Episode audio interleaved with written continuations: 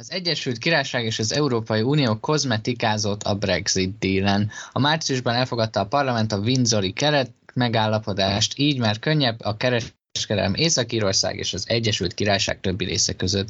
Mik a díj részletei és tulajdonképpen ki nyert vele. Erről, valamint többek között a Skót Nemzeti Párt új elnökéről és a párt volt vezetése körüli egyre súlyosabbnak tűnő rendőri korrupciós nyomozásról is beszélünk. És akkor azt javaslom, kezdjük a Brexit deal kozmetikázása, vagy a Windsori megállapodása. Így körbeírom, hogy mi volt ez, és akkor utána kivesészhetjük. Szóval ezt a Windsori megállapodást eredetileg a brit kormány és az Európai Bizottság februárban írta még alá, de aztán a parlamentnek meg kellett szavaznia, és ez március végén történt és tulajdonképpen miről szólt ez a dolog? Ugye sokszor említettük azt, hogy a nagypénteki egyezmény miatt nem lehet Írország és Észak-Írország között határ, ezért a Brexit folyamán az a megoldás született, hogy egy kvázi vámhatárt építettek, vagy hát rajzoltak az ír tengeren, az Egyesült Királyság többi része és Észak-Írország közé, így a közös piaccal közös piacnak de facto része maradt Észak-Írország, ami viszont azt jelenti, hogy jelentette, hogy a brit, Nagy-Britannia többi részével nehezebben ment a kereskedelem. Ez ugye nem tetszett például az unionista DUP-nek, meg hát praktikusan is kereskedőknek uh, igencsak megnehezítette a dolgát. És akkor ezt a problémát orvosolván született a Windsori keretmegállapodás, vagy a Windsori megállapodás, ami alapján létrejött egy piros folyósó és egy zöld folyósó, és a zöld folyósón, ami nem kell elvámoltatni a dolgokat, mint hogyha a közös piacba mennének, olyan cikkek mennek, amik, nem, amik szándékuk szerint nem, amik az kereskedők szándékuk szerint nem hagyják el Észak-Írországot, illetve alacsony a kockázata annak, hogy elhagyják Észak-Írországot. A piros folyosón pedig azok a cikkek mennek át, amiket amúgy is a EU-ba, vagy esetleg az írköztársaságba szánnak, vagy nagy a kockázat annak, hogy annak ellenére, hogy Észak-Írországba szállják, átkerülnek Írországba. Ez az egyik része. Kisállatjainkat is lehet már uh, Nagy-Britannia többi részével Észak-Írországba szállítani vidáman, Illetve... Nagy győzelem a DUP-nek. illetve gyógyszereket, amiket az, az, az EU-ban nem hagytak jóvá, de az Egyesült Királyságban igen, ezt is át lehet már szállítani Észak-Írországba, amennyiben azoknak minden egyes doboza el van látva egy UK-only matricával, és a másik nagyobb része ennek a Windsori megállapodásnak a Stormont fék, Ugye a Stormont az az Északír nemzetgyűlésnek a neve, innen van a, a, a neve ennek, a, ennek az új, hát törvénynek, vagy új megoldásnak, hogy amennyiben van egy új vagy módosított EU-s kereskedelmi szabály, aminek, idézem, jelentős és tartós hatásuk van az északír közösségek mindennapi életére, akkor ha 30 fő az északír törvényhozásból, ami ugye ezt 90 főből állt, tehát nem, nem kell itt többségben lenni. Tehát 30 képviselő értesíteti a brit kormányt, hogy nekik nem tetszik ez az egész,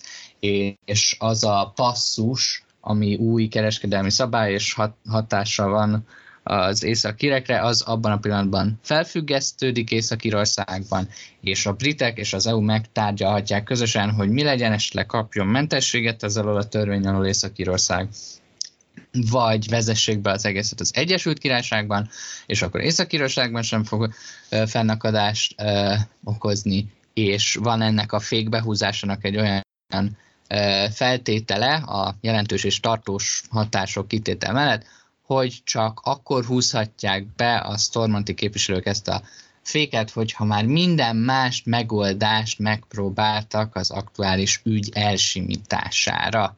Szóval ez a keret megállapodás.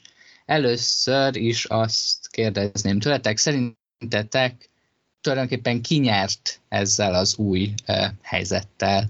Természetesen az Európai Gyógyszerügynökség, Egyébként, de egyébként ez tényleg egy nagyon izgalmas kérdés.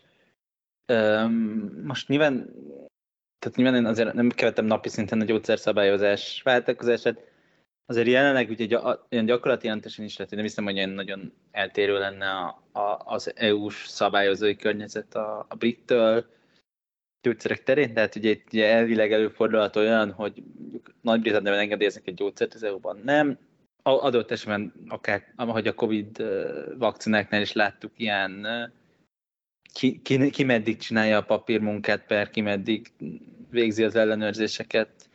Tehát ilyen időbeli faktor, és akkor majd tudja, tudnának uh, csempészni. Hát ezt nem tudom, hogy a gyógyszer csempészetet egy UK-only matricával ezt vissza lehet -e fogni, hiszen a gyógyszercsempészet általában sem a legalitásra szokott épülni, de Egyébként ezek szerintem fontos, fontos kérdések. Azt hiszem egyikünk se ért hozzá, egyébként én még valamennyire ilyen családi kötődések miatt tudok a gyógyszerszabályozásról, ezek nyilván nagyon szabályozás, és nyilván, szabályozás, és nyilván egyébként okkal szabályozott, és nagyon szemmel tartott folyamat. Egyébként szerintem, tehát hogy itt azért, azért ezek nem ilyen radikális változások, szerintem Rishi Sunak próbált ez, e, ezzel nyerni magának egy kis támogatást, hogy lámlám a utált északi protokollt ő felülvizsgáltatta, ugye azért nem becsülve el nyilván különösen a, a romlandó áruk esetében ennek a zöld folyosó, piros folyosó öm, rendszernek a, a kialakítását, de természetesen a nem romlandó áruk is hasznos, hogy gyorsabban tudják Észak-Írországba szállítani a, a termékeket, de azért ez radikálisan nem változtatta meg a, az északír helyzet, és nyilván azt, amit a DUP szeretne elérni, hogy Észak-Írország praktikusan ne legyen az Európai Unió, Európai Unió vámuniójának a, a, vagy, vagy a közös piacnak a része, nem az Egyesült Királyság többi része. Nagy-Britanniával, végre használjuk ezt a szót, eredeti értelmében is legyen egy vámunióban, azért ez nem teljesen teljesült. Szerintem ez mind Szuneknek, mind Ursula von der Leyennek egy ilyen nagy gesztusértékű, tudunk együtt dolgozni, vagyunk a felnőttek a szobában jellegű megállapodása volt, és egyébként azt sem véletlen, hogy azért a, a, a brit jobb oldal elég hangosan állt ki ellene részben, ugye az egész Windsor néven már benne levő ilyen sokan kifogásolták, hogy a harmadik Károly király azt talál, el, teázott előtte utána közben a von der Leyennel, és akkor biztos így akarják a von der Leyen-t vagy hogy be, bele, bele dreggelték a, a királyt a politikába, ez furcsa, hogy a brit oldal nehezményezte, és nem az EU, azért ez is, ez is elárum, vagy hát Nigel Farage.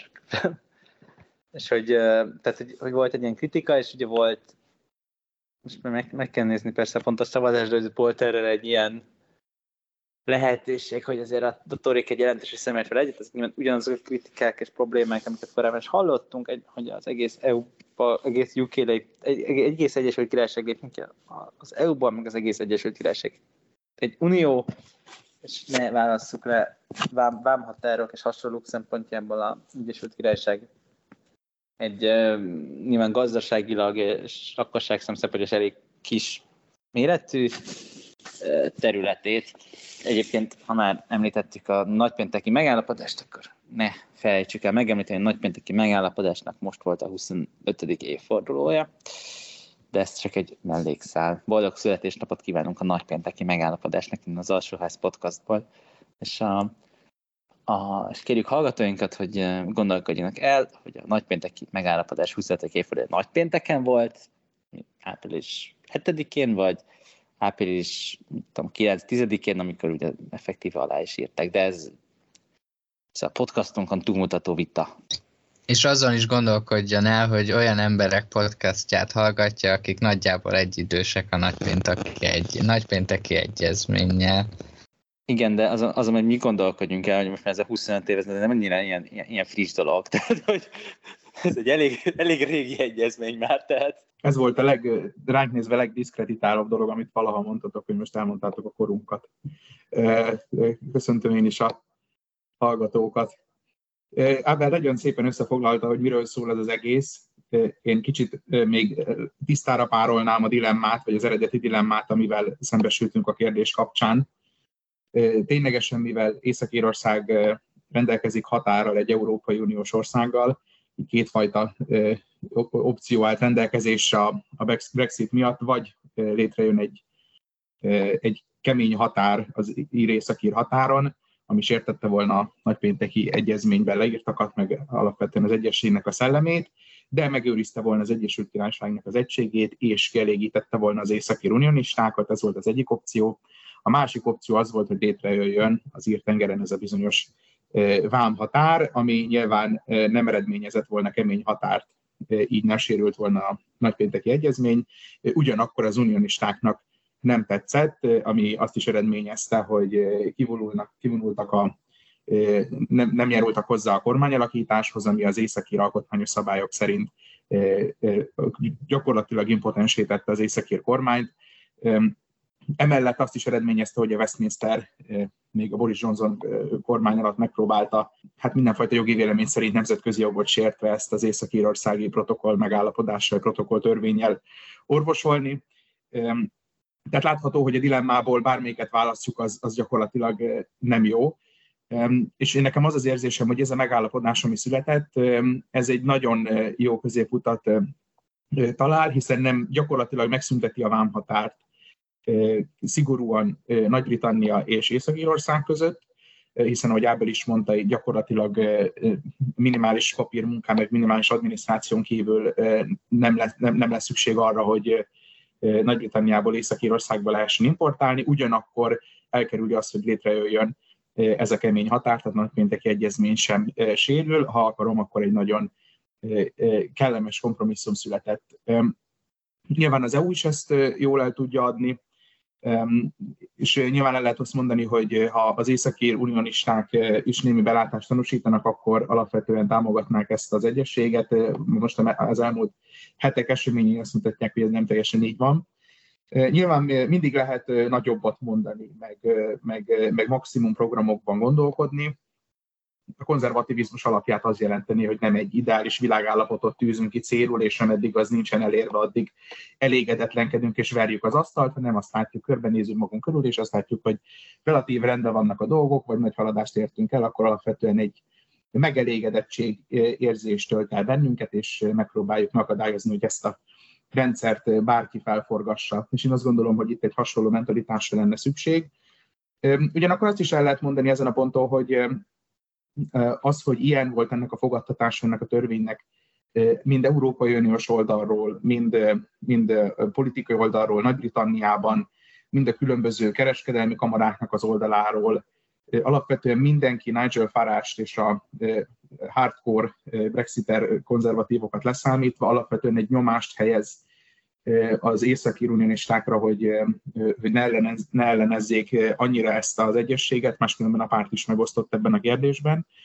Vagy ha nem is támogatják, legalábbis ne vonuljanak vissza attól, hogy kormány, részt vegyenek az északír kormányalakításban, kvázi hozzájáruljanak ahhoz, hogy Észak-Írországban újra fel tudjon állni a kormány.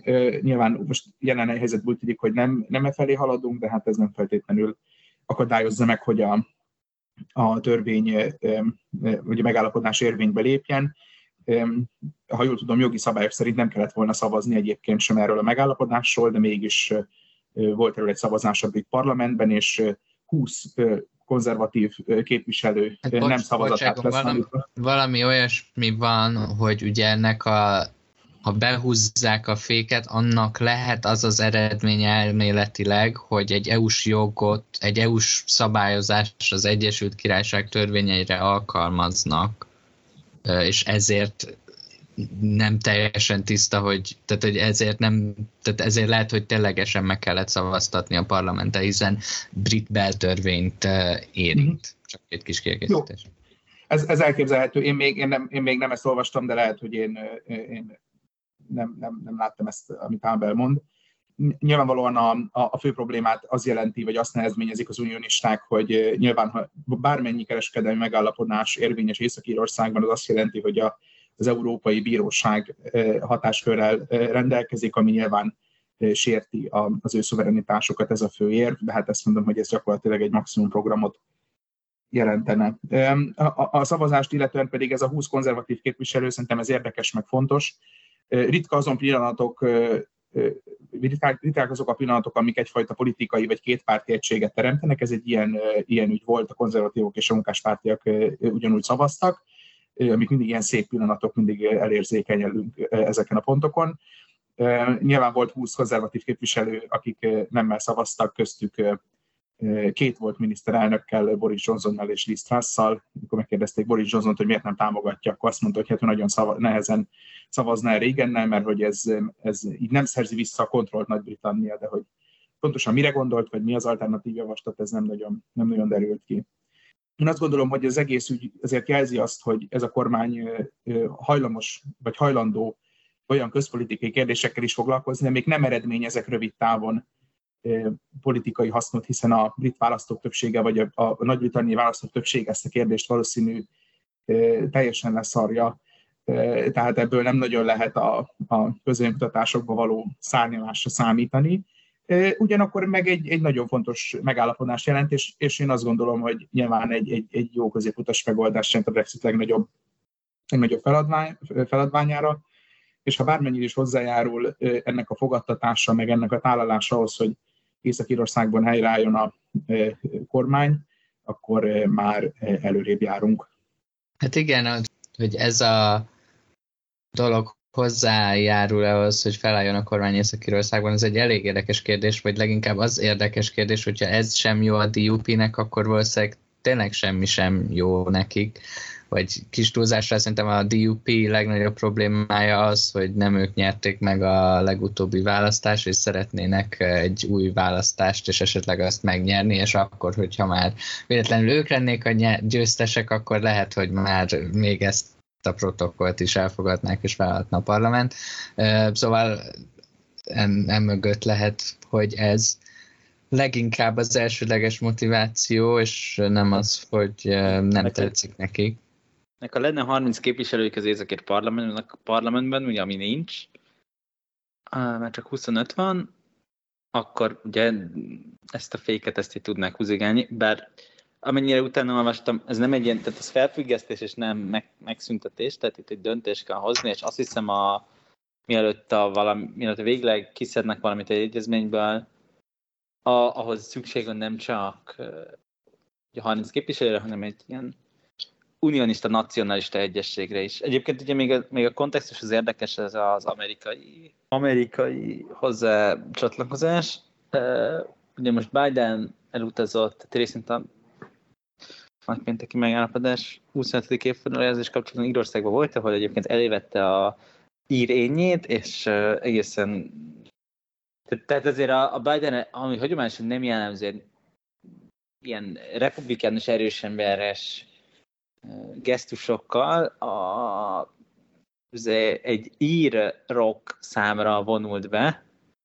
A, Elővette a Dark Brandon. Dark Brandon, de tényleg tehát egy ilyen hatalmas ír és nyilván amerikai zászlók között vonult be a Ballinelben, ami County Mayo-ban van, ez, ez ugye Nyugat-Írország, ha jól tudom, igen.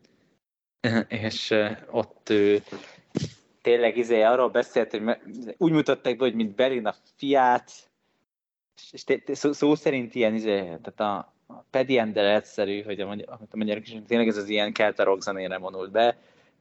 Nagyon szórakoztató volt, Biden ez nem szokott jelmezni, de lehetetlen lubickolt abban, hogy most ilyen tényleg, mint az ilyen sztereotíp izé, amerikaiak, amikor megtalálják a gyökereiket, X izé, republikánus kongresszus videó volt, nyilván a Born in the USA-t szokták a republikánusok ilyenkor játszani, ami ugye, aki ismeri, részint Bruce Springsteen, mint magánember véleményét a republikánus pártól, részint a, el, is, ismeri a Born in the USA szövegét, azt tudja, hogy ez a republikánusok által beszokták így nézni, de de ez egy mellékszál. De hogy szerintem ami érdekes az az, hogy azért a jelenlegi amerikai kormány ebben az ügyben és ezt lehet, hogy a brit sajtóban egy ilyen brit, brit ellenes Biden, aki a terrorista Jerry Adams-el szelfizik kontextusban próbálják prezentálni, de azért az látszik, hogy a amerikai kormány ebben az ügyben nem a britek oldalán áll, hanem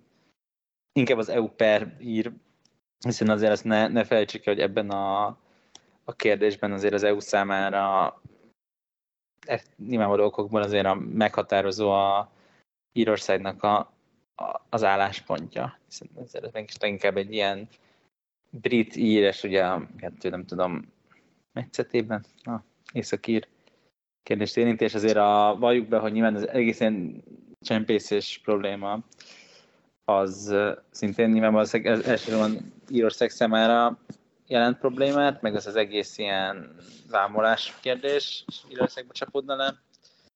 És igen. És hát egyébként persze az igazi nyerteseket, a UK only matrica gyártókat, azokat ne felejtsük el. Szerintem jól, jól lobbiztak a brit matrica gyártók Brüsszelben, per Londonban, per mindkét helyen. Hiába a nemzetközi politika meg a diplomácia ez egy olyan játék, amit a világ összes országa játszik, de az írek nyernek a végén, bármi történik is. Egyébként szerint...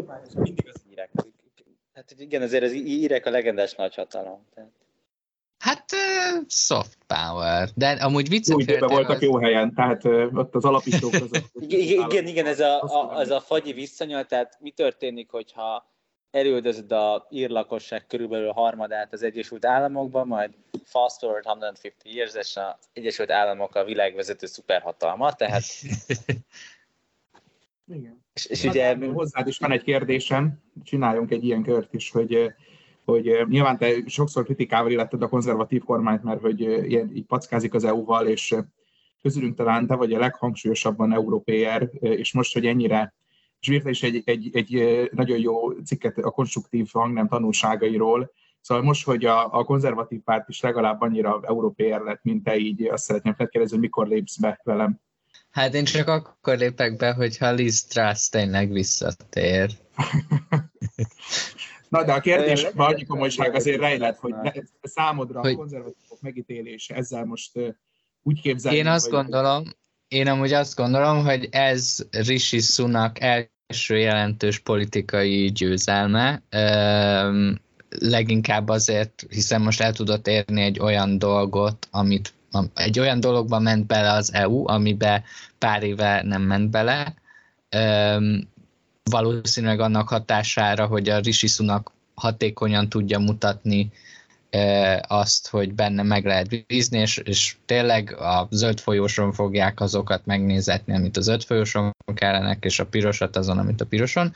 Szóval ezt abszolút én azt gondolom, hogy ez a, a Brexit tárgyalások alatt először egy jelentős UK win, és a Rishi Sunak miniszterelnöki karrierje alatt ez az első jelentős politikai győzelme. Szerintem jól játszották meg a lapjaikat. Igen, meg hát azért az is kiderült, hogyha nem a, a azt pozícionál a UK vinnek, hogy minél hard a Brexit, akkor ez egy kicsit egyszerűbb UK vineket elérni. Még egyébként annyit szerettem volna hozzátenni, hogy ezt Ábel azért lép be a konzervatív bárba, mert elolvasta, hogy ott vannak a lázadók, és a minden látszat ellenére, és elmúlt tizen, mindjárt 13 év kormányzása ellenére valójában nem ott történnek a valós, nem ott van az igazi elit, ez az egyik. A másik, hogy én még annyit szeretném volna az Egon által korábban elmondtak azt hozzátenni, hogy azért a DUP kapcsán ne felejtsük el, hogy ők nem csak nem csak az északír politikában meghatározóak természetesen, hiszen a power sharing-re vonatkozó hatalom megosztás, tehát az ilyen kommun, közösség közötti hatalom megosztásra vonatkozó szintén a nagypénteki egyezményen rögzített elvárások szerint be kéne őket venni a kormány, most ugye a jelen erőviszonyok alapján miniszterelnök helyettesi, de gyakorlatilag társminiszterelnöki pozícióban az ő vezetőjéket, és ez egyik. A másik, hogy ugye ne felejtsük el, hogy Theresa May eh, legendás 2017-es diadalmenetét követően ugye két és fél évig a konzervatív pártnak csak a DUP-val, DUP külső támogatásával volt többsége, vagy hát, hogy nem volt többsége, de a DUP és így a DUP külső támogatására szorult a Westminsteri parlamentben, ami egyébként azon ritka esetek egyike volt, amikor ez a 18 északír képviselő, akinek a fele be se ül, vagy kicsit kevesebb, fele be se ül, és a más többi is ilyen néhány, néhány szavazós, vagy néhány képviselős kis, párt, kis frakciókat alkot, hiszen ezek külön pártok, ezek szerephez is jutottak a Westminsteri parlamentben. Csak még ennyit szerettem volna hozzátenni. Jó, akkor menjünk is Skóciába, ahol továbbra is eh, hihetetlenül zajlik az élet, és ahol leginkább zajlik az élet Skóciában, az Nicola Sturgeon házának a kertje, ugyanis eh, nemrég eh, kérkezett a rendőrség hozzá, és egyrészt az az apró malőr vagy számára kellemetlen probléma történt, hogy a férjét letartóztatták, azóta egyébként kiengedték, és a kertjében még elkezdtek ásni is, valószínűleg pénzek után, ugyanis ezt megemlítettük az előző adásban, de nyilván látszik, most lebuktunk, hogy egyikünknek sincsenek jelentős S&P forrásai, ugyanis ezt lesöpörtük az asztalról, mint egy ilyen lehetséges ürügyet, hogy, a kor, hogy egy férjével kapcsolatos kampányfinanszírozós botrány miatt mondott le, jaja, persze. Na hát most már ez a narratíva amúgy hát eléggé valószínű. Szóval mi volt ez? Tehát van egy, elkezd, pár évvel kezdődött egy nyomozás, hogy nagyjából 600 ezer fontnyi kampánypénzt a Skót Nemzeti Párt lehet, hogy nem arra költött el, amire kellett volna, és ehhez jött hozzá Peter Marrell adott egy kölcsönt a Skót Nemzeti Pártnak, amit először elfelejtettek feltüntetni, aztán aztán feltüntették, és Peter Marrell volt ugye a párt igazgató, talán ez a legjobb szó, az SNP-nek, aki egyébként Nicola Sturgeon férje, és ő volt, akit bevittek ugye a rendőrök, aztán, aztán azok engedték. Szóval ez történik jelenleg a S&P volt elnökségének a házatáján, ami nekem egyébként elég nagy csalódás és szomorú dolog, és aki a, a, és közben ugye megválasztották a Skót Nemzeti Pártnak az új elnökét, mindjárt beszélünk róla, Hamza Yousafot, aki azt mondta, hogy ezek a fejlemények az S&P szempontjából idézem nem jók. Egyetértetek-e ezzel a helyzetértékeléssel? Igen, elkezdtek ászni a Sturgeon palotának a kerkében, és aggodalomra semmiük pénzt nem találtak, csak egy hullát, úgyhogy most már így rendben vagyunk. Igen, múltkor kicsit valóban lesöpörtük ezt, így valóban ennek több értelme van, hogy hogy októberben távozik a cég pénzügyi kimutatásait vizsgáló auditor, ami azóta kiderül, majd pár hónappal később lemond a miniszterelnök asszonyra hivatkozva, hogy nincs elég ideje kávézni a barátnőivel, majd rá két hétre letartóztatják a férjét pártfinanszírozási botrányért, ezért ez így jobban összeáll a történet, mint, mint enélkül. Én igaz, Isten igazából nem nagyon tudom, hogy magához ehhez mit lehetne hozzáfűzni. Én nyilván, mint nem egy nagy S&P színpad, nekem nem voltak túl nagy várakozásaim ezzel kapcsolatban, Áberrel ellentétben.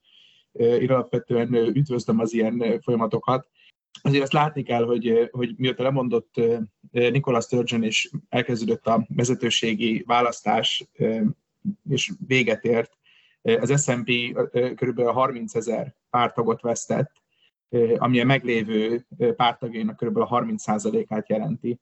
Tehát egy masszív elvándorlás van a pártól. És valóban ez is bizonyítja, hogy ezek az ügyek nem jók az S&P számára. Pontosan arról van szó, hogy még ezek előtt a botrányok előtt is elkezdték szépen lassan elveszíteni a domináns szerepüket a sportpolitikában. Nyilván még mindig ők a legnagyobb pár, de ha a dolgok így mennek tovább, akkor sanszos, hogy nem ők lesznek, ami a munkáspár számára jó hír, hiszen őket taszított el az SMP gyakorlatilag, ők voltak egy, egy ők voltak Skóciában a, a domináns politikai erő egészen sokáig. Egont fact útközben, azért a fotók alapján nem Sturgeon sajnos nem palotában lakik, de ha véletlenül palotában lakna, akkor azt hiszem most legalább magyarázatot nyert, hogy mi bű. Hát egyébként tehát nyilván én is üdvözlöm, hogy a brit rendőrség, vagy tehát skót rendőrség végzi a dolgát, és előállítja korrupció gyanújával azt, akit korrupció gyanújával keveredik.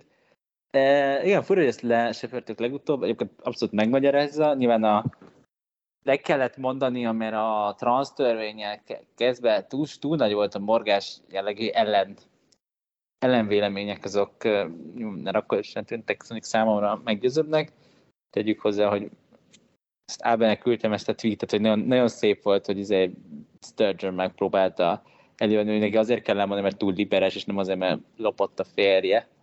De igen, ez nyilván durva, hogy is mondjam, tehát azért nem, ez szokott történni, amikor egy, tehát, egy párt az domináns politikai erő most már 10, azt hiszem 15 éve, az azért ilyenkor, hogy is mondjam, cinikus én nem azt mondja, nem, nem túl meglepő, hogy esetleg hogy ilyen, ahol fát vágnak a hullik, a hullik a forgács jelleggel, közpénzek eltűnedeznek.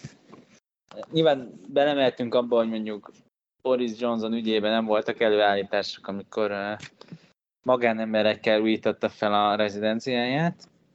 Szintén ugye meg a tiltott párt finanszírozásba csúszta bele, de ez most tök lényegtelen, ez nyilván nagyon helyes, hogy megtörtént, és hát nyilván az is nagyon helyes, hogyha ennek az S&P a közvéleménykutatásokban látja majd a, a kárát. Nyilván most, hogy 2026-ig mi fog történni, ugye akkor, akkor esedékes a következő skót választás, az azért ez nem egyértelmű, és annak fényében, hogy most azért a jelenlegi várakozásom, és szerintem ebben talán Ábel tudom, hogy te biztos, és szerintem Egon is kénytelen egyetérteni, hogy Szóval jelenleg annak áll az ászló, hogy itt uh, munkáspárti kormány fog alakulni 2024-ben, legkésőbb 2024-ben a következő választáson, ami azt jelenti, hogy a következő skótválasztáson Westminsterben munkáspárti kormány lesz, ami azért pont ezek az ilyen protest szavazós, és elején van a kormányomban, és akkor visszanyek a Labourhöz jellegű.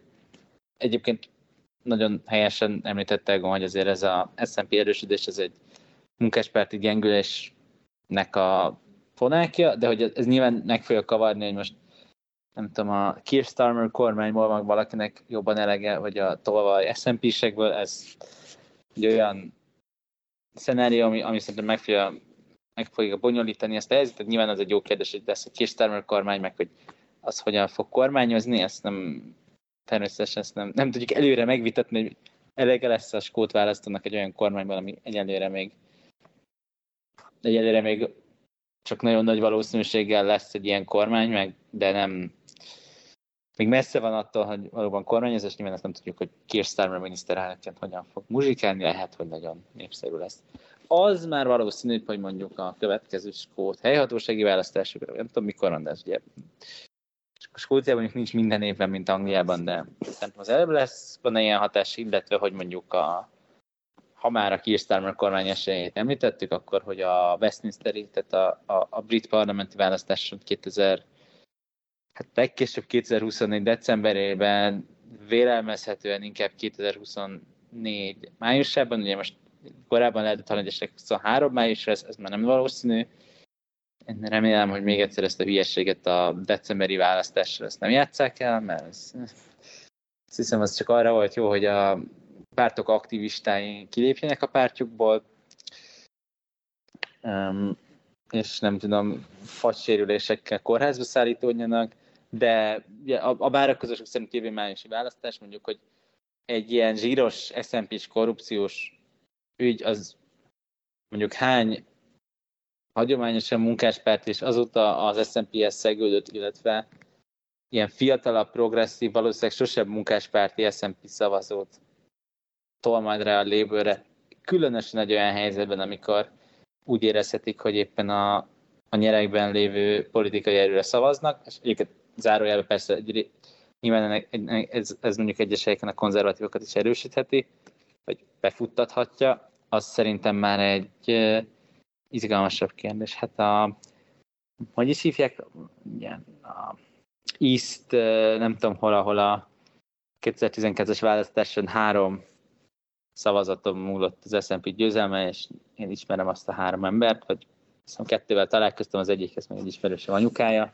Tehát ismerős és egy családja, ha okosabban szavaz, akkor ott konzervatív képviselő lett volna állítólag, de ott, ott, ott mondjuk nyilván a torik, torik rákatják a körmünket, és nem annyira a munkáspárt, de, de, de alapvetően szerintem ennek, ennek valóban lehet egy ilyen választói tétje. És hát persze, ha vizsgálják ki a hatóságok, hogy Peter Murrell korrupt-e, és ha korrupt, akkor meg kezdje meg, nem tudom, börtön büntetését, és ebben az esetben Nicola Sturgeon pedig nem, tényleg mondjon le a képviselő helyére, és tényleg foglalkozzon arról, azzal, hogy a el nem tulajdonított részéből a vagyonának, családi vagyonnak barátjaival kávézon, és írja meg az emlékiratait, vagy adjon tanácsokat Szaúd-Arábiának, mint bizonyos más korábbi, nem skót, de brit miniszterelnökök szokták ezt tenni.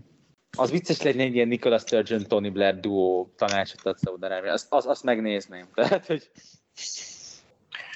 Mondjuk azért még hozzá kell tenni ezen a ponton, hogy most nem, nem arról van szó, hogy nem vagyunk alaposak, de hogy miről, milyenek az ügyébe zajlik a nyomozás, erről a rendőrség nem nagyon nyilatkozott. Egy korábbi ügyről tudunk, ami tulajdonképpen arról szólt, hogy a pártigazgató magánforrásokban finanszírozta a pártot, és ez nem volt megjelenítve a pénzügyi kimutatásokban, egy ilyen ügyről tudunk, de hogy ténylegesen miről van szó, vagy milyen... Ez természetesen a magyar hallgatók számára egy ismeretlen helyzet. Igen, nálunk, hál' Istennek ilyen nem történik. Nem, nem, nálunk. Van teljesítünk, mint sport. Egyetlen gyanús pártfinanszírozás, ez a dollár.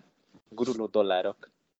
So, so utoljára a székház ügynél történt ilyen. Hát ahol a guruló dollárokat szedjék ott a székhez, nem szokták említeni, de... Úgyhogy pusztán erről van szó, és valóban azért élnék a gyanúperrel, hogy, hogy Sturgeon azért mondhatott le, mert tudhatott arról, hogy ez a nyomozás elindul, és úgy lemondani, hogy közben a kertedet túrják föl, és föl van állítva ez a kékponyvás sátor ott a fronton, úgy ezért kellemetlenebb a lemondás, mint bejátszani ezt a hülyességet, hogy elfáradtál, és inkább kávézgatni szeretnél.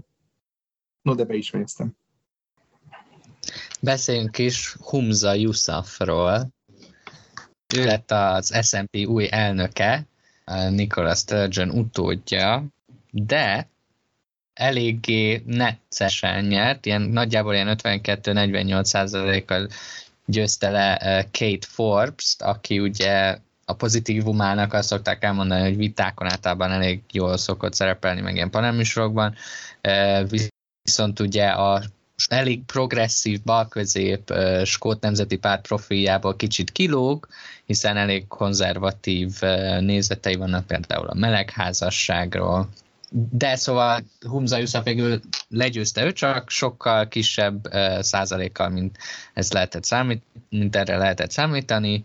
Yusufról azt kell tudni, hogy egy Nicola Sturgeon-nel kapcsolatban egy ilyen egy folyamatot, tehát egy Nicola sturgeon utat viszi tovább, reméljük nem a kert, az ő kertjében nem fognak ásni, de az ilyen bal közép szempontból, ideológiai szempontból általánosságban a, őt, őt ez Sturgeon úton tovább megy, éle, és azt kell róla tudni, hogy Sturgeon állítólag szándékosan adott neki annak idején mindenféle portfóliókat, mint például a közlekedés, igazságügy, egészségügy, hogy, hogy trénelje egy ilyen első miniszteri szerepre, mert azt gondolta, ő gyakorlatilag a Sturgeonnek ő a kiszemelt utódja volt, ezt kell tudni Humza Yusufról, meg ugye Skócia történetének első muszlim, első minisztere, fiatal, ja, mit vártok Humza Yusuftól? Mi, mi, mit, mi, mi az elvárásotok tőle? Mi, mit kell szerintetek a magyar hallgatóknak róla tudniuk az embereknek? Hát én most kezdem, én ment Egon Kessler utána, hát én most utána néztem a a megfelelő forrásokban. Nem nagyon találtam egyébként ilyen origó cikkeket arról, hogy vége a világnak, Skóciában muszlim az első miniszter, mi lesz a következő, nem tudom, transznemjóvazás lesz az első miniszter jellegű dolgot. Egyébként igen, tehát hogy Humza Yusuf az egy, tehát ez a nyilván nek az ilyen identitáspolitikai jelentését egyébként nyilván ugye tegyük hozzá, hogy nem csak a skót első miniszterek, ezért nem túl hosszú sorában ő az első muszlim vezető, hanem az Egyesült Királyság élén is ő az első, musz, mert az Egyesült Királyságban ilyen eh, miniszterelnök, vagy ahhoz hasonló pozícióban sem volt még természetesen, vagy hát értelemszerűen. Hát ha Szadikánt beleszámoljuk, mint leg... Egyébként ugye ez érdekes, tehát az, az mindig, mindig izgalmas azért ilyen abban, tehát nyilván most a, az ilyen, nem tudom, Barnért identitáspolitikai széket leszámítva, hogy meg ennek a fonákját, hogy mennyire izé, vókság, hogy izé, muszlim, de hogy egyébként ez szerintem érdekes, hogy még ha nagy, még hogyha ez nyilván sok, tehát is, még hogyha így nagy társadalmi szinten nem is, de az látszik, hogy a, a, hogyha te egyszerre jutsz a brit politikai elitbe, és azért ez sok bevándorló, vagy bevándorló hátterű családból származó ember, hogy ez nem túl valószínű, de mondjuk adott esetben már erre egy ilyen elite pozícióba jössz, mint ahogy ugye mondjuk Rishi Sunak is, és ahogy most utána ezt Hamza Yusuf is magániskolában végzett, ami az, az Egyesült Királyságban nagyjából a felső közép, vagy, vagy, vagy annál fentebb nek a jele, az új elit tagja. Már mondjuk a magániskolában a régi elit is szívesen járat a gyerekeit, de tehát, hogy ha, azért ez, ez az látszik, hogy, hogy az Egyesült Királyságban tényleg tud érvényesülni a politika legmagasabb szintjén is egy, egy, egy muszlim vagy, vagy bevándorló gyereke, vagy most nem tudom, hogy unokája Jumza Yusuf esetében. Politikában, most azzal együtt is, hogy persze nagyon sok bevándorló háttéremben egyet nem tud eljutni ilyen szintekre, mert azért ugye nagy egész nézve mégiscsak rosszabb társadalmi helyzetben vannak, mint a fehér britek, vagy fehér skótok ebben az esetben. És egyébként azért, azért emelem ki, mert azért nagyon kevés európai országban látunk erre példát, hogy, hogy ilyen, hogy, hogy tényleg egy pakisztáni felmenőkkel rendelkező embere, tehát hogy ugye pakisztáni felmenőkkel rendelkező muszlim, most ugye a londoni polgármester és a skótási miniszter és Rishi Sunak pedig indiai felmenőkkel a és, és a hindu vallású, meg nyilván a brit miniszterelnök, az északír az nincs, és, és uh, Mark Drakeford, egy fehér velszi, tehát gondolom munkás származású ember. És ugye egyébként tegyük az egy pont a Szedikken esetében ráadásul még azért munkásosztálybeli hátterű, és ha jól tudom, busz, buszsofőr apukája van, mint ahogy akinek most nem fog eszembe jutni a neve, de a volt belügyminiszternek, aki pénzügyminiszter. Sajid Javid. Sajid Javidnek köszönöm szépen. Tehát egyébként ez egy nagyon, nagyon pozitív fejlemény ebből a szempontból az Egyesült Királyságban, nyilván ez persze lehet aztán kritizálni, hogy ez mennyire hozza meg a általános felszabadulását a Egyesült Királyságban élő nem fehér embereknek. Ez az egyik. A másik, hogy igen, ez egy folytatása lesz. Két Forbes egyébként szerintem azért is tudott ilyen jó eredményt elérni, mert um, egyrészt szerintem, tehát lehet, hogy csomó embernek nem volt szimpatikus ez a tehát egyébként szerintem elvi szinten érthető, de elég rosszul kommunikált ilyen úristenné most izé keresztény téma. Ez az egyik, és a másik, hogy azért nagyon sok embernek már elege volt Nicola Sturgeonből, ezek szerint a párton belül is. Egyébként visszajöttelek Egon korábbi mondására, hogy hányan léptek ki a pártból, és, és két Forbes, aki mondjuk pénzügyminiszterként tudta magát pozícionálni, mint a belső ellenzék, ő e, en, ebből következően nagyon könnyen el tudott, de nagyon sok a párt jelenlegi vezetésével tegyük hozzá az előbb említettek alapján igencsak joggal elégedetlen szavazó szimpátiát tudta elminni. Nem tudom, hogy ennek a skót transztörvényhez milyen viszonya, mert azért ennyire nem, nem is van az S&P belső viszonyait, de de az, az látszik, hogy elégedetlenek voltak sokan Sturgeon-nel a, a párt tagságában, és hogy ők megtalálták a jelöltjüket két Forbes-ban, aki egyébként tényleg egy, a vártnál sokkal jobb, és a brit választások történetében már többször visszatérő 52-48-as arányban kapott csak ki a, Hamza, Ham, a Yusuf-tól, és nem egy lényegesen kényelmesebb többséggel. Egon, te mit gondolsz a S&P vezetéséről? mindegy csak ne legyen? Igen, mit, mit, mit várom tőle az, hogy mondjon le, hogy megidézzem a Tordján József szellemét. Én nagyon elérzékenyültem a monológodon, Iván, nagyon szép volt. Azért az eszembe szokott jutni ezen a ponton, hogy sem ez a csávó, sem egyébként a miniszterelnök, aki hindu származású, egyikük sem nyert választást amúgy, hanem mindkettőt a párton belül megválasztották. Tehát egyelőre az ilyen metropolita liberális Londonba tudott nyerni egy muszlim, országosan még nem. Ami nem azt jelenti, hogy ez, ez nem ez, ez, ez, ez teljesen jogos, és hát ugye Sunak esetében azért vannak két helyek azzal, hogy vala sor kerülne a választási győzőre. Humza Youssefnek én azért nagyobb esélyt láttam, de hát erről már beszéltünk is. Szóval itt tényleg egy, egy 37 éves fiatal muszlim csávóról van szó, csak hogy maguk elé bírják képzelni a hallgatók. Én nekem azért, tehát ez egy nagyon éles verseny volt, és két eléggé különböző figurával hozzá kell tenni. A, a Youssef az tényleg ezt a balosabb, progresszívebb, szociáldemokratább vonalat viszi, a két Force pedig tényleg egy vallásos keresztény pro-business arc, és tényleg a, ugye 52-48 százalék lett a végeredmény, és nyilván ugye nyert ez a bizonyos Yusuf, ugyanakkor azért talán meglepő lehet sokaknak, hogy a, az SMP-ben van egy ilyen konzervatívabb irányzat, aminek a létezéséről eddig én legalábbis nem tudtam, vagy nem volt nekem ez így teljesen a radaromon, ami azért egy kicsit meglepő. Azért hozzá kell tenni, hogy kicsit gyanakodhatunk talán ezen a ponton is, hogy megint a kontaokat terjesszem, hogy azért megválasztották ezt a csávót, aki Nikola Sturgeonnek a jelöltje és padavánja volt, majd rá egy héttel elindul a nyomozása a pártfinanszírozási ügyben. Kíváncsi vagyok azért, hogy mi lett volna az eredmény akkor, hogyha ezt a bizonyos nyomozást a, még a vezetőségi választás előtt indítják meg.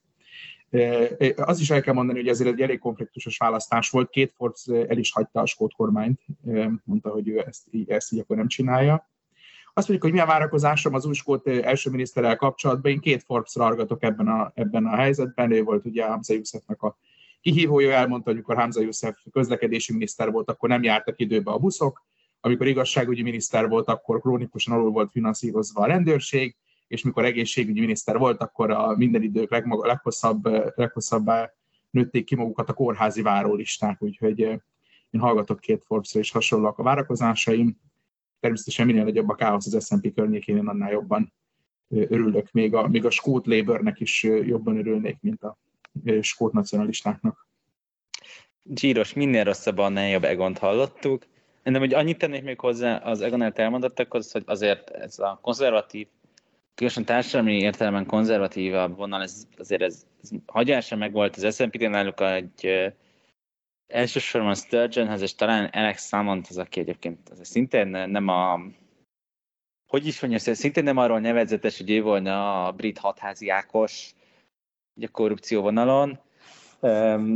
Köthető ez az ilyen progresszív baloldali forrát, nyilván ez egy nacionalista, persze, egyébként persze ugyanúgy nacionalista volt Nicola Sturgeon alatt is, hiszen ugyan, tehát tehát ugyanúgy küzdött a skót, skót függetlenségért, és ezért hagyományosan voltak benne jobban a jellemek. Egyébként hogy ez nagyon érdekes, hogy Skócia 50 év leforgása alatt egy nagyon erősen iparosodott, és emiatt nagyon erős munkás szavazói réteggel rendelkezés, emiatt nagyon erős munkáspárti hagyományokkal rendelkezés, sőt, hát ugye tulajdonképpen a munkáspárt ez bizonyos értelemben történelmileg inkább egy Skó- Skóciából ered, mint Angliából, pár, nem tudom, régió vagy ország volt. Ugyanakkor azért társadalmilag hagyományosan elég konzervatív volt. Ezt egy csomó olyan dolog mutatja, mint hogy például a homoszexualitást ezt csak 15 évvel, vagy 10, 14 évvel a angolok és 20 évvel Magyarország után legalizálták a 80-as évek elején, csak ehhez képest egy nagyon erős fordulat, hogy azért ma már Skóciára inkább egy ilyen kicsit ilyen Skandináviához hasonló társadalmi kérdésekben nagyon nyitott és liberális országként szokás tekinteni. Ha, ha, ha, ha már az NMBT jogoknál tartottunk, akkor, a, akkor például a, a melegházasság intézményt azt nagyjából a Angliával egyszerre vezették be. Skóciában erről volt egy ilyen vita, ugye hogy Hamza Yusuf, aki egyébként ugye azt mindig hangsúlyozza, hogy neki a nagyon szép ilyen kis liberális elvek, meg szekuláris elvek alapján, hogy neki ugye, hitének nincs közel a politikai cselekedeteihez, ezt nagyon hangsúlyozta, és hogy de ő se szavazta meg, neki ez volt valami igazoltan volt távol, de ezzel próbálták megfogni, hogy lám, lám, két, két Forbes eléveszik melegházasság ügyben, de a Humza Yusufot bezzeg nem, de mondom, amennyire igazoltam a távol, de hogy Ez nagyjából egyszerre történt, mint mind Angliában, mint Skóciában, azt egy év eltérés, itt tényleg valószínűleg leginkább a, mikor került napirendre a parlamentben típusú eltérés.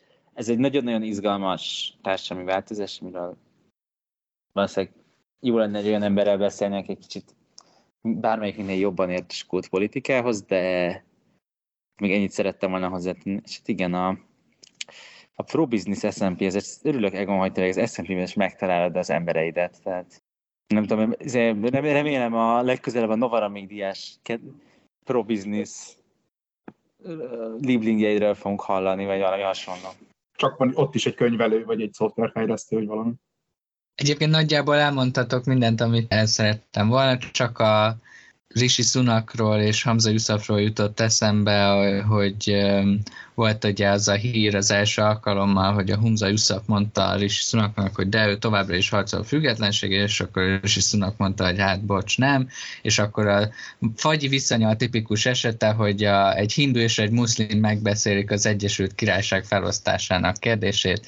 Van ilyen nem, nem is hindu és muszlim, hanem ugye pakisztáni származás és indiai származás. Tehát ugye egyik, mindketten 90-es úgy születtek, de hogy, hogy a felmenő, egyik felmenő Pakisztánból jöttek, a másiknak Indiával. Tehát nem is valami ilyen, tehát kifejezetten a...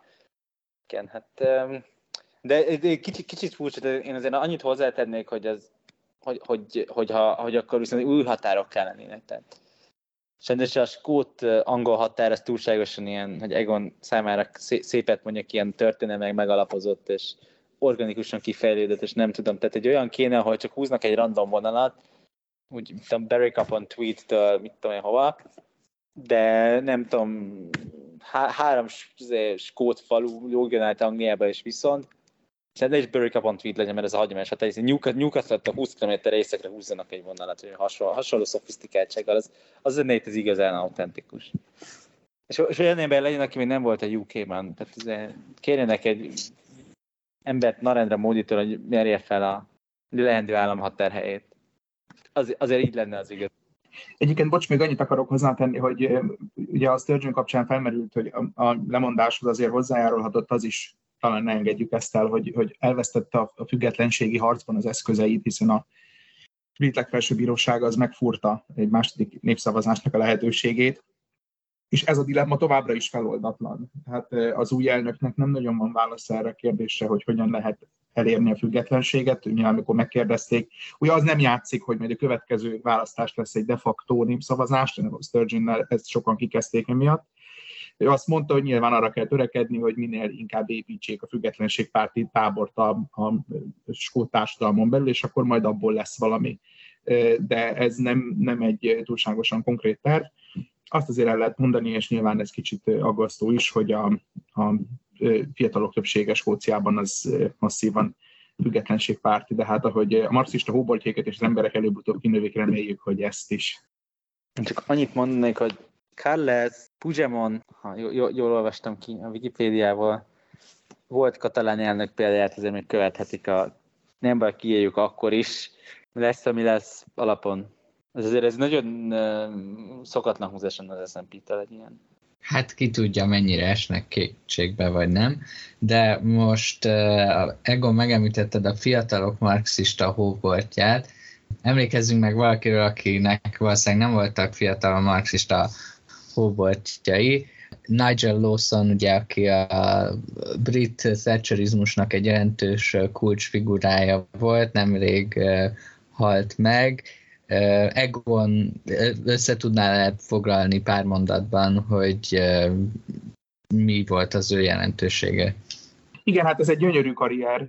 91 évesen hunyt el Lord Lawson, aki tulajdonképpen jól mondtál ebből a, a szecsurizmusnak, ami ugye egy, egy gazdaságpolitikai programon azért túlmutató politikai filozófia, hogyha akarom, ő ennek a gazdasági oldalát elég jelentős, elég meghatározó módon képviselte, hogy újságíróként kezdte a pályafutását, ambicionálta egy időben, hogy ő lesz a Financial Times-nak a főszerkesztője, ez nem sikerült, de például szerkesztője volt a, Spectatornek, tehát a, a brit jobboldali médiának egy, egy jelentős, jelentős figurája volt, és aztán 74-ben, ha jól emlékszem, akkor lett parlamenti képviselő, és 83-ban lett pénzügyminiszter, korábban pedig energiügyi miniszterként került be a Thatcher kormányba, tehát így kezdte a, így kezdte a pályafutását. Na most, akinek nem szimpatikus Margaret Thatcher és a Thatcherizmus, az túl sok szimpatikusat nem fog találni Nigel Lawson karakterében sem. Ugye, energiaügyi, ugye ő, volt a, a, ő volt az adócsökkentő pénzügyminiszter, a privatizátor és a deregulátor pénzügyminiszter. És nagyon nagy lendülettel és tehetséggel végezte a munkáját. Ugye energiaügyi miniszterként előkészítette a a British Gasnek a privatizációját, a, a Brit Oilnak, tehát a gáz és az olajvállalatoknak a privatizációját, a British Telekomnak a privatizációját, a British Airwaysnek a privatizációját. Nyilván egy részét ezeknek már aktív pénzügyminiszterként is végezte.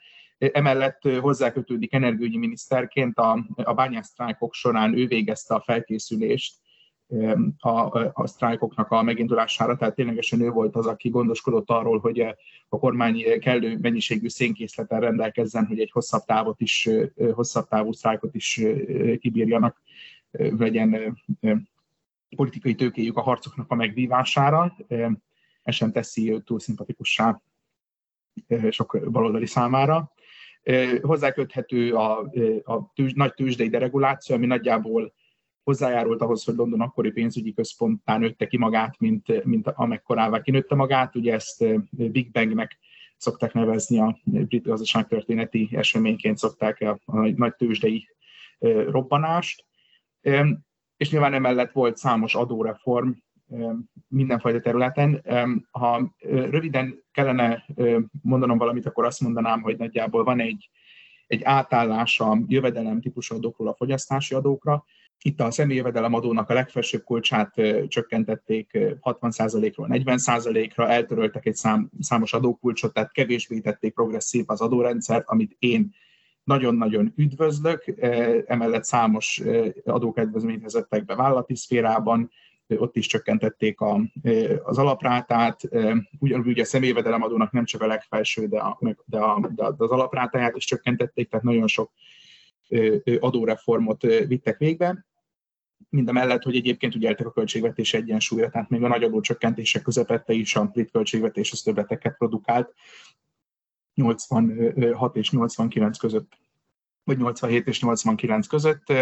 Pont ez az időszak, amikor, amit egyébként Lawson boomként szoktak emlegetni, amikor a, ezeknek a reformoknak köszönhetően drámaian visszaesett a munkanélküliség, beindult egy nagyon komoly gazdasági növekedés, a volt a költségvetésnek egy egy masszív töblete, de emellett elkezdett, szállni az, elkezdett elszállni az infláció is a Thatcher miniszterelnökségének a végére, amit pára nyilván a költségvetésnek tudnak, de mások pedig, pedig annak a döntésnek, hogy a Egyesült Királyság gyakorlatilag feladta önálló monetáris politikáját, és elkezdte a fontot a német márkához kötni.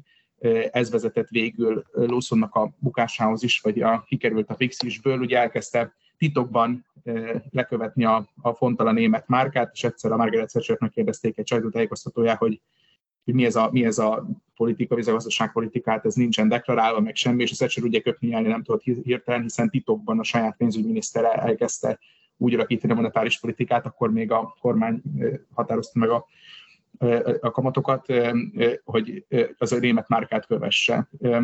És ennek, illetve annak köszönhetően, hogy Nigel Lawson elég éles ellensége volt a, a, a fejadónak, vagy nem is tudom ezt, hogy hívjuk, annak a közösségi hozzájárulásnak, ami ugye végül eléggé komoly népszerűségvesztéshez vezetett a,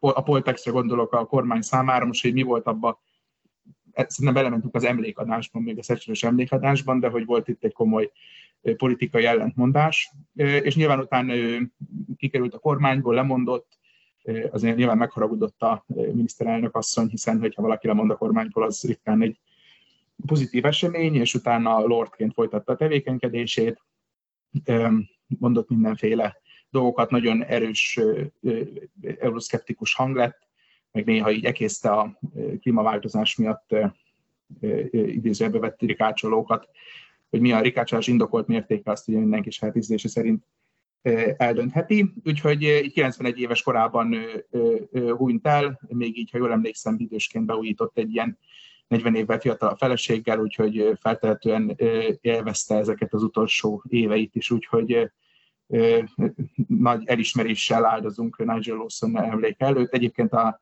hogy én legalábbis a Rishi Sunak az nagyon kedvelte, támogatta is őt itt a vezetőségi választás során, ezt nem győzött elég sokszor elmondani, és az is tudva levő, hogy a, mikor pénzügyminiszterként funkcionálta a Rishi Sunak, akkor az irodájában volt egy Nigel Lawson portré az asztal fölött, úgyhogy van egy ilyen fandom a jelenlegi miniszterelnök részéről, úgyhogy nagyon remélem, hogy egy nap el is kezdi azokat a politikákat megvalósítani, amiket Nigel Lawson annó megvalósított.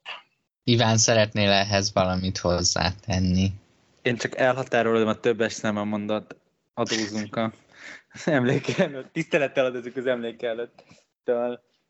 Nem egyébként, most nem szeretnék tényleg belemenni ebbe, mert most viccen kívül nem szerintem lényegileg azért Egon mindent elmond, de minket a Nigel Lawson munkásságára, a bulvár vonalon behoznám, hogy ő Nigel Lawson apukája, akik a televíziós főzőműsorokat esetleg követik, könyv, könyv, szak, szakáskönyvvonalon ismerősek, tehát, de hát igen, egy, azért most már nagyon mondta, hogy találkoztatott miniszterelnökével a pokol tüzén, az, jó elnézést, ez nem volt ízléses, azt leszámítva azért, azért tényleg most már az, az hozzátartozik, és azon túl, hogy igen, tök hogy hozzátetted Egon, hogy igen, valóban ekkor még a Bank of England az nem volt független a kormánytól.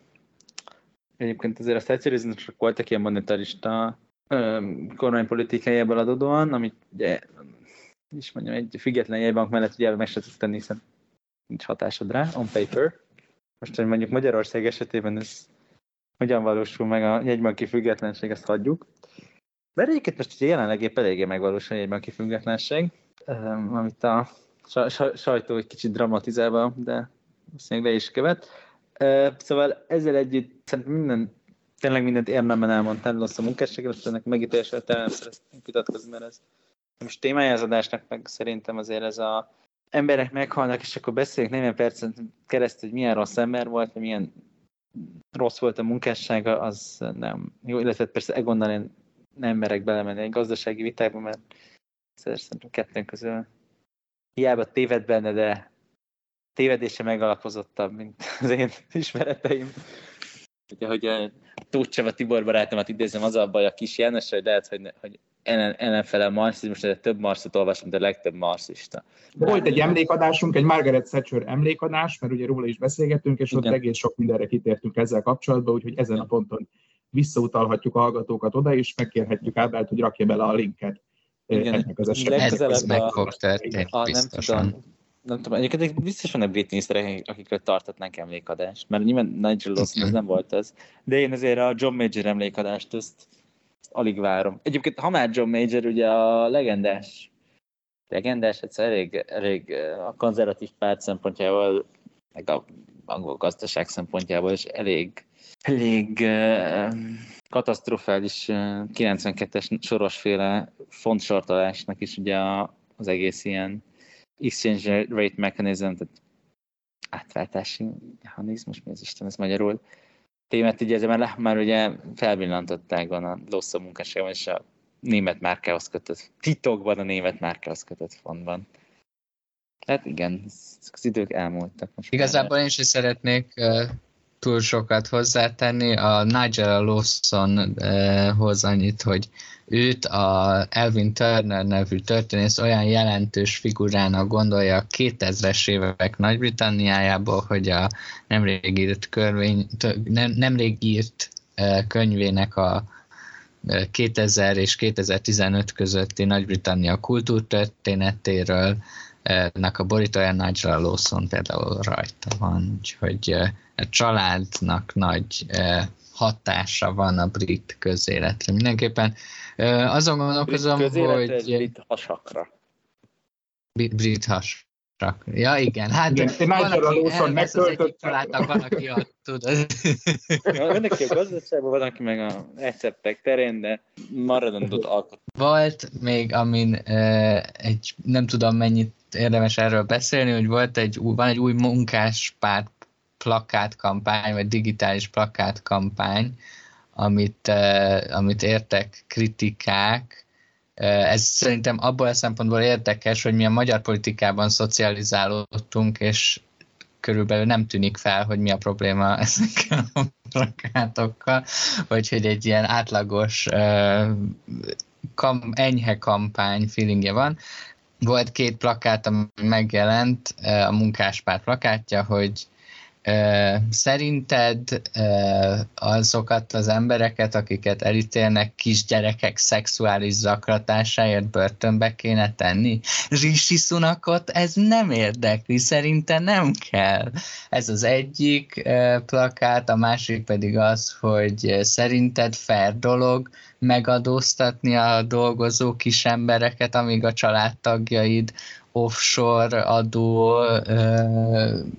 val trükköznek. Rishi Sunak szerint ez elfogadható, ez a két plakát, és ez viszonylag a Labour szavazókból nagy tiltakozás váltott ki, hogy, hogy nem illik ilyen plakátokat csinálni. A, a, esetleg a, Fő, ha főleg, nagyon, az, főleg az első. Az főleg az első, és mondjuk akkor még nem tudtuk, hogy ez egy sorozat, és akkor lehetett azt gondolni, hogy itt ilyen arra akar utalni, hogy a, ilyen úgymond úgy, tehát úgy mondjuk uh, színesbőrű ellenes, mint a soros plakátok antiszemiták, hogy van egy ilyen uh, statisztikák, amik a mindenféle social médián mennek, hogy a pakisztáni származású emberek hány százalékban nem erőszak elfoga- elkövetők és gyerek uh, erőszakolók, és akkor volt egy ilyen olvasata ennek a plakátnak, hogy a, ezt a hullámot próbálja titokban meglovagolni a munkáspárt, amit nem tudom, hogy, hogy mennyire volt szándék, lehet, hogy észre kellett volna venniük, lehet, hogy nem. Ti mit gondoltok erről? Ez egyáltalán volt ilyen szándék, vagy ez, ez mellé, vagy ez csak egy véletlen? Jó, én amúgy hozzátennék, hogy most már van harmadik plakát, amin a 15%-os tanácsi adó emelést mondják, hogy Rishi Sunak meg gondolja.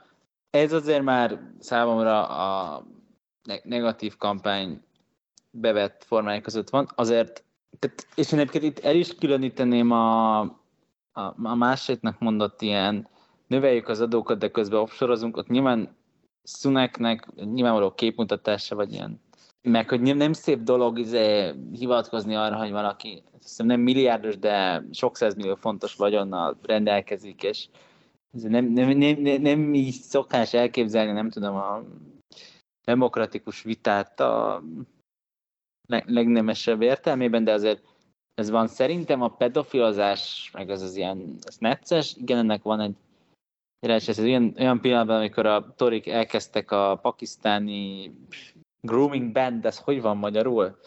Hát ezt nehéz megfogom, hogy, hogy ez egy olyan uh, ilyen bűncsoport, akik kiskorú lányokat uh, futtatnak, prostituálni. Igen, gyakorlatilag igen. Uh, szól, egyébként Tori retorika, ugye ez egyik, ami, és hogy egyébként tényleg, tehát hogyha nem is szándékosan, de azért ilyen kritikák esetén azért meg szokás védeni, és és azt mondta, hogy Egon örülhet, hiszen vele egy platformra Owen Jones még nem hozták, mint Torit, de igen, tehát egyébként a, a, a, a munkáspártnak az ilyen korbinistább, tehát nagyon sokan elítélték egyébként szerintem joggal, hogy ez egy kicsit ízléstelen plakát volt, nyilván a munkáspárt korbinista szárnya örülhetett, hogy fogást talált Starmeron, és hogy a mennyire racionális és jófej politika témában vissza tudtak vágni. Egyébként nyilván magában, tehát hogy ezek az emberek tényleg ezt gondolják, amit mondtak, tehát itt nem valami cinizmusra volt szó, aki szerint az, hogy Owen Jones szerint egy ilyen plakát rasszista, az meglepő, az nem tudom, nem ismeri Owen Jones munkásságát.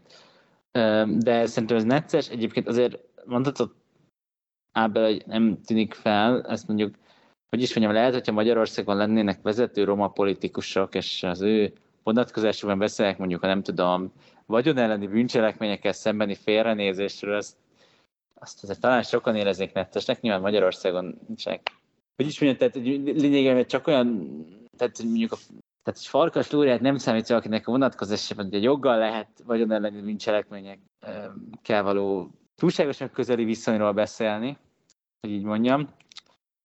De hogy, hogy azért Magyarországon nem igazán vannak mondjuk roma származású első vonalbeli politikusok, így ezt nyilván nem is ismerjük. Ez az egyik, és nyilván itt, itt erre figyelni kéne a munkáspertek. Én azért azzal kritikál inkább egyetértek, hogy véletlen is volt, hogy nem gondolták át, át kéne gondolni, meg ilyen mondani, hogy jobb, bocs, de nem is erre gondoltunk. És a másik, hogy azért, tehát hogy hogy mondjam, tehát azért amikor a Márkizai Péter, hogy ha már a magyar politika elkezdett a Fideszbe van a legtöbb pedofil támogatózni, azért az se volt annyira kóser, és azon hiszem sokan megrökönyödtek, és hát azért a kontextus kedvéért tegyük hozzá, hogy ugye Rishi Sunak sosem felelt közvetlen az igazság, ugye csak néhány hónapja miniszterelnök, nem tudom, nyilván lehet az adásunk tém, adásunkon túlmutatóak ezek a vitát, nyilván lehet vitát lehet folytatni, hogy megfelelően a, nem tudom, kiskorúakkal szembeni szexuális bűncselekmény büntetésé az Egyesült Királyság megkapitatos tételek, nem tudom, kellő mértékben felterek, az utóbbi az nyilvánvaló, hogy nem, mert ezek a bűncselekményeket világon sehol sem szedtek, csak nagyon kis arányban tennek fel, nem magas a látenciájuk, ez a, ez a szakkifejezés, de azért az hozzátartozik, hogy a Tori kormányzás első három évben egy bizonyos Keir Starmer volt a főügyész, akinek mondjuk a miniszterelnök esett különösen, hogy akkor mi volt Rishi Sunak 800.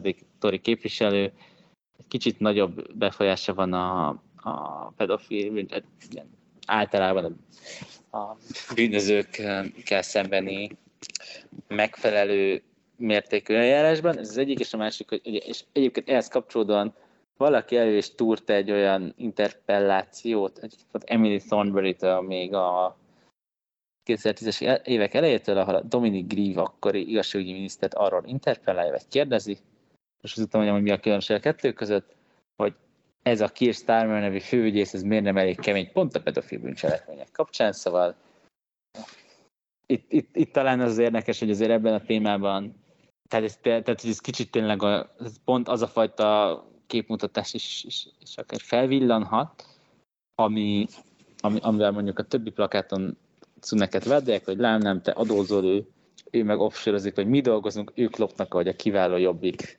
mondta még fénykorában. Én azt érzem magamon, hogy én már teljesen deszenzitizálódtam ilyen kérdésekben, nekem ez már fel se tűnik semmi ilyesmi, tehát szerintem nem rasszista ez a plakát, ahogy szerintem a soros plakát se volt volt antiszemita, ezt meg lehet nyitni ezt a vitát. Szerintem ez, ez nagyon veszélyes, mert aki azt mondja, hogy a soros plakát antiszemita, az kicsit olyan, mint magát buktatná le de mindegy. Ugye, hát ugye itt az formai... azért, bocs, ilyenkor az azért megvan úgy ennél a Sunak plakátnál, vagy a, vagy a soros plakátnál, hogy aki erre folyékony, fo, folyékony, fogékony, abban, abban aktivál egy ilyet, és jobb, de többet fog, tö, jobban fogja az antiszemitizmusát megélni abban a periódusban, amíg expozálva van ennek a plakátokra.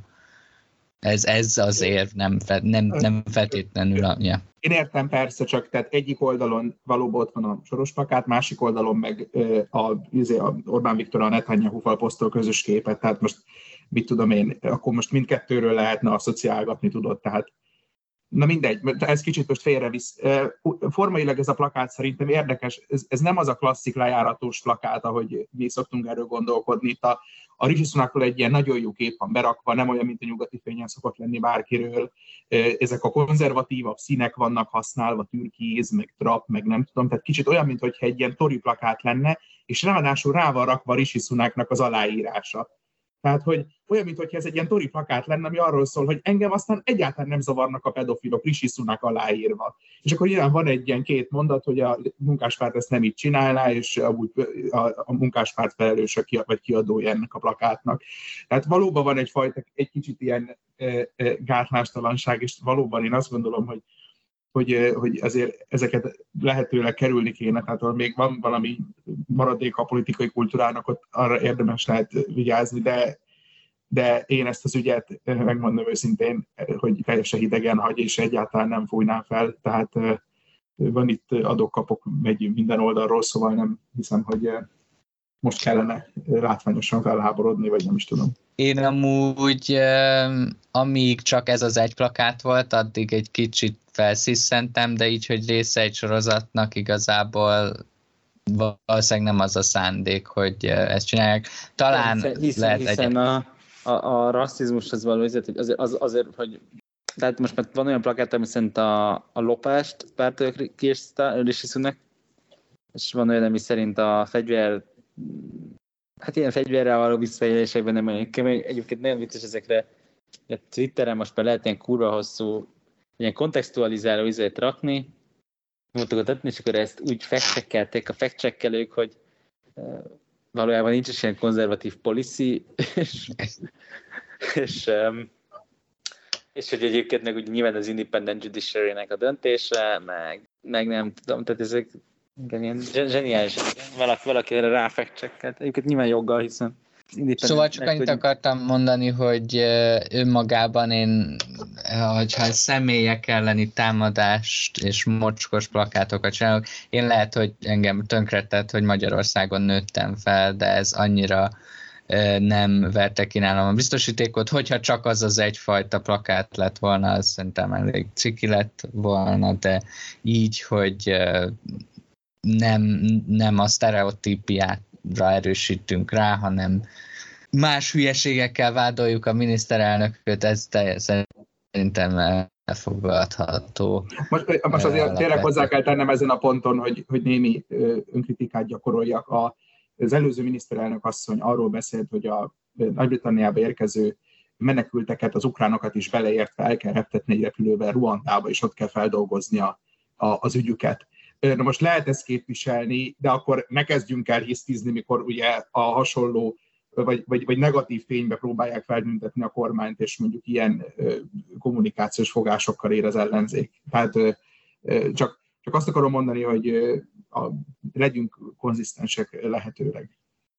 Ez nagyon jó, végre Egonnal van lehetőségem egyetérteni. Még annyit tennék hozzá, hogy azért itt szintetjük a magyar közéletet, de a, a miniferis kampányt, azt ha jól tudom, 7 évvel korábban már csinálták a Torik, ahol a Ed Miliband logott ki a korábban említett Alex Salmond, akkor, akkor már nem skult miniszterelnök ingzsebéből, Szóval... Az más, az, az, az, más, az más, az, az, egy, az, egy, az egy baromi jó plakát volt. És té- van egy jelentése, hogy, plakát volt, csak hogy... hogy az Ed Miliband az Alex Salmond zsebébe van. Tehát itt nem a méretről szól, hanem ténylegesen arról, hogy nem, ez egyébként ez szerintem egy jó plakát volt, hogy ez egy, ez, ez egy és mondjam, ez ilyen a, ilyen, ilyen a show business, mint ahogy egyébként miniferizni is oké okay, szerintem, tehát hogy azért, az internetes nívón felül, hogy mondjam, tehát nem vagyok benne biztos, hogy a Fideszben van a legtöbb pedofil versus Márkizai Péter Gyurcsány, Gyurcsány emberéből a Márkizai Péter Gyurcsány embere volt a neccesebb, de Egon, még azt mondtad, valamit szeretném mondani a költségvetésről. Igen, hát hogyha van költségvetés, meg szoktunk róla emlékezni ebben a podcastben. Gyors találkozó. Elhatárolod a többes számtól. Igen, ez, ez, az öt perc, amikor mindenki kicsit kikapcsolhat, tehát ez az ilyen ASMR szekció, amikor én sugdolózok itt a, a négyes hatoson hallgathatjátok, ahogy itt beszélek a költségvetésről. Nem, ugye tehát én törekszem arra még, hogyha ez nem is mindig tűnik úgy, hogy itt a dolog politikai vetületét megvilágítsam, de hát ez bizonyos szavakat ki kell mondani, amik sajnos gazdasági vonatkozások, ha már költségvetésről van szó. Szóval szerintem, meg ugye ezt vártuk, tehát szóltunk a hallgatóknak, hogy majd lesz az esemény, és akkor már úgy élik, hogy akkor mondjunk is róla valamit. Ugye érdekes a dolog, az történt, hogy a költségvetési hivatal az kicsit revidálta a növekedési pályát az Egyesült Királyságban, ami azt jelenti, hogy a költségvetésben keletkezett némi többlet, amit ki lehet osztani, vagy adósságcsökkentése lehet fordítani, és a kormány prioritásait azért nagyon jól tükrözi, hogy mit kezd a plusz pénzzel, ugyanúgy, ahogy egy embernek, vagy egy háztartásnak a prioritásait is tükrözi, hogy mit kezdenek, hogyha kapnak egy nagyobb pénzösszeget. És nyilván felmerült ezen a ponton, hogy, hogy ténylegesen mi az, ami, ami adósságcsökkentésre fordítódik, vagy a költségvetési hiánycsökkentés, mi az, amit, amit kiosztanak. Na most nyilván az adósságcsökkentés mellett szólt, hogy alapvetően mégiscsak konzervatív pártról van szó, fiskális konzervativizmus, ha már Nigel Lawson és hasonlók. Ugyanakkor ott volt a, a költekezés mellett az az érv, hogy hát alapvetően az Egyesült Királyság egy növekedési problémával küzd, ezt a Tory jobb szárny rendet tematizálni szokta, és nyilván így kíváncsian vártam én, vagy vártuk azt, hogy, hogy, hogy milyen lesz a megosztás, és ténylegesen az látszik, hogy nagyjából a többletnek az egyharmada megy adósság törlesztés, és a kétharmada van felhasználva, és hogy hogyan is van felhasználva, ez szerintem érdekes. Egyfelől gyakorlatilag a Jeremy Hunt, aki a pénzügyminiszter, megvalósította azt, amit, amit Rishi Sunak a vezetőségi választás során rendre hangsúlyozott, nevezetesen, hogy nem a vállalati nyerességre kivetett adót kell csökkenteni, hanem adókedvezményt kell adni a vállalati beruházás, beruházások után, így ösztönözhető az, hogy több beruházást tegyen, ami ugye növelné a termelékenységet, ez az egyik dolog. A másik, hogy kiterjesztették a gyermekgondozás, az ingyenes gyermekgondozás az egy-két éves gyermekek esetében is, ami ha akarom, még egy, még egy baloldali számára is szimpatikus programpont lehet, vagy, vagy valaki olyan számára, aki szereti a gyerekeket, vagy gyereket szeretne.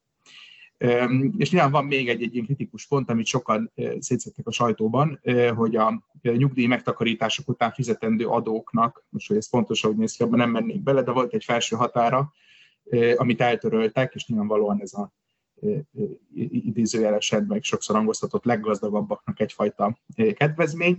Kiterjesztették a korábban meghirdetett rezsitámogatást, és ami szintén érdekes, hogy az építőipari munkások is rákerültek erre a hiánylistára, ami alapján elbírálják a bevándorlást az Egyesült Királyságba, tehát ha akarom, kicsit lazítottak a bevándorlási szabályokon, vagy legalábbis erről egy kicsit liberálisabban gondolkodnak. Szóval mi látszik itt? Gyakorlatilag a költségvetés azt a szemléletet tükrözi, hogy egyfelől ösztönözni akarják a a, a, munkaerő, a munkakínálatnak a növekedését, a munkaerőpiaci részvételt, hiszen hogyha a gyereket be lehet rakni a bölcsödébe, hívjuk így, akkor vissza lehet menni dolgozni, és hogyha nem adóztatják a nyugdíj megtakarításodat, akkor az is lehet, hogy tovább dolgozol. Tehát egyfelől növelni akarják a munkakínálatot, másfelől ösztönzik a beruházásokat, és tudjuk, hogy mi kell a gazdasági növekedéshez, hát munkaerő kell hozzá, meg tőkefelhalmozás, meg technológia, és azt látszik, hogy ezt a nagyon egyszerű összefüggést a költségvetés mind bal, mind jobboldaliak számára szimpatikus elemekkel egyfajta középutas módon próbálja megvalósítani. Tehát alapvetően egy, egy kiegyensúlyozott és korrekt költségvetésről van szó. Hozzá kell tenni, hogy ez adóterhek továbbra is a legmagasabbak a második világháború óta, ami ezért sokaknak eléggé fáj, és azt is hozzá kell tenni, hogy úgy tűnik, hogy 5 éves távon az Egyesült Királyságnak a államadossága GDP arányosan az nem nagyon fog drámai mértékben csökkenni, és nyilván egy kis kitekintés, hogy majd pár hónap múlva megint, vagy ősszel megint elmondhassam, hogy lejátszuk ezt az ASMR szekciót még egyszer a költségvetéssel, nyilván fel fog merülni az, hogyha újabb többlet keletkezik a költségvetésben, vagy hosszabb időtávon nagyobb rugalmassággal tudnak tervezni a, ter, tud tervezni a pénzügyminisztérium, akkor milyen újabb lépéseket fog intézni, és amiatt, hogy jövőre választási évben ez különösen jelentős, úgyhogy én még azért fel vagyok készülve arra, hogy lesz itt pénzosztás a választásokig, és ameddig a pénzosztás ilyen ügyesen és okosan valósul meg, mint ez a mostani, addig még akár támogatni is lehet. Nagyszerű, köszönjük szépen. Zsíros Nagymárton Egon perceit hallottuk, ha jól értem. Ne bántsd az Egont, biztos nem... Nem tudom, nekem a Nagymártont, amikor hallgatom, mindig az az érzésem, hogy egy olyan ember, aki úgy köszön, hogy szia uram, és az Egon nem Igen. tudom, Én meg nem tudom, szerintem Egon nem süllyedne oda, hogy eh, Twitter harcba miatt csüdelve kezdjen a Michael O'Leary Ryanair vezérigazgatóval, aki persze nyilván maga is hajlamos én nagyon örülnék, hogyha a Nagy Márton is elsajátítaná azt a szellemiséget, amit ez a monológ, vagy amit ez a brit költségvetés tükrözött, de attól tartok, hogy ez nem teljesen van így. Azt, azt hát figyelj, ezért tegyük hozzá, hogy Nagy Márton, tehát, hogy itt, itt most viccelődhetünk az Ábellel, hogy ja, jaj, nem megint egy elgondolás költségvetés 5 perc, de Szóval hogy ez, ez egy lényegesen komplexitás volt, mint egy magyar politikusok bármikor beszélnek a magyar költségvetésről. Nyilván a britek is utóbbi ez nem annyira de, Köszönöm, és nem tetted túl magassal lécet. Igen, tehát, hogy, tehát hogy talán a költségvetés parlamenti vitájában Varga Mihály meg szokta haladni a, ennek az öt percnek a komplexitását, de ebben sem vagyok teljesen biztos, de hogy, de hogy olyan pillanatokban, amiket legalább akkora nyilvánosságnak szánnak, mint a mi podcastunk, akkor már nem, akkor már az van, hogy ez izé do, dollár baloldal, dollár baloldal Brüsszel miatt szankciós infláció, szankciós infláció, szankciós infláció, rezsicsökkentés, rezsicsökkentés. Ástop, azaz, igen, bocsánat. Hát jó, ezek voltunk mi. Májusban lesznek önkormányzati választások, mint ahogy Angliában most már minden évben. Ennek az eredményeit meg fogjuk beszélni és meg fogjuk mondani, hogy a közép-angliai random kis falvakban az, hogy egyel több képviselője van a munkáspártnak, mit jelent az brit politika egészére vonatkozóan. Csak győzzétek kivárni. Köszönjük a figyelmet, sziasztok! Sziasztok! Sziasztok!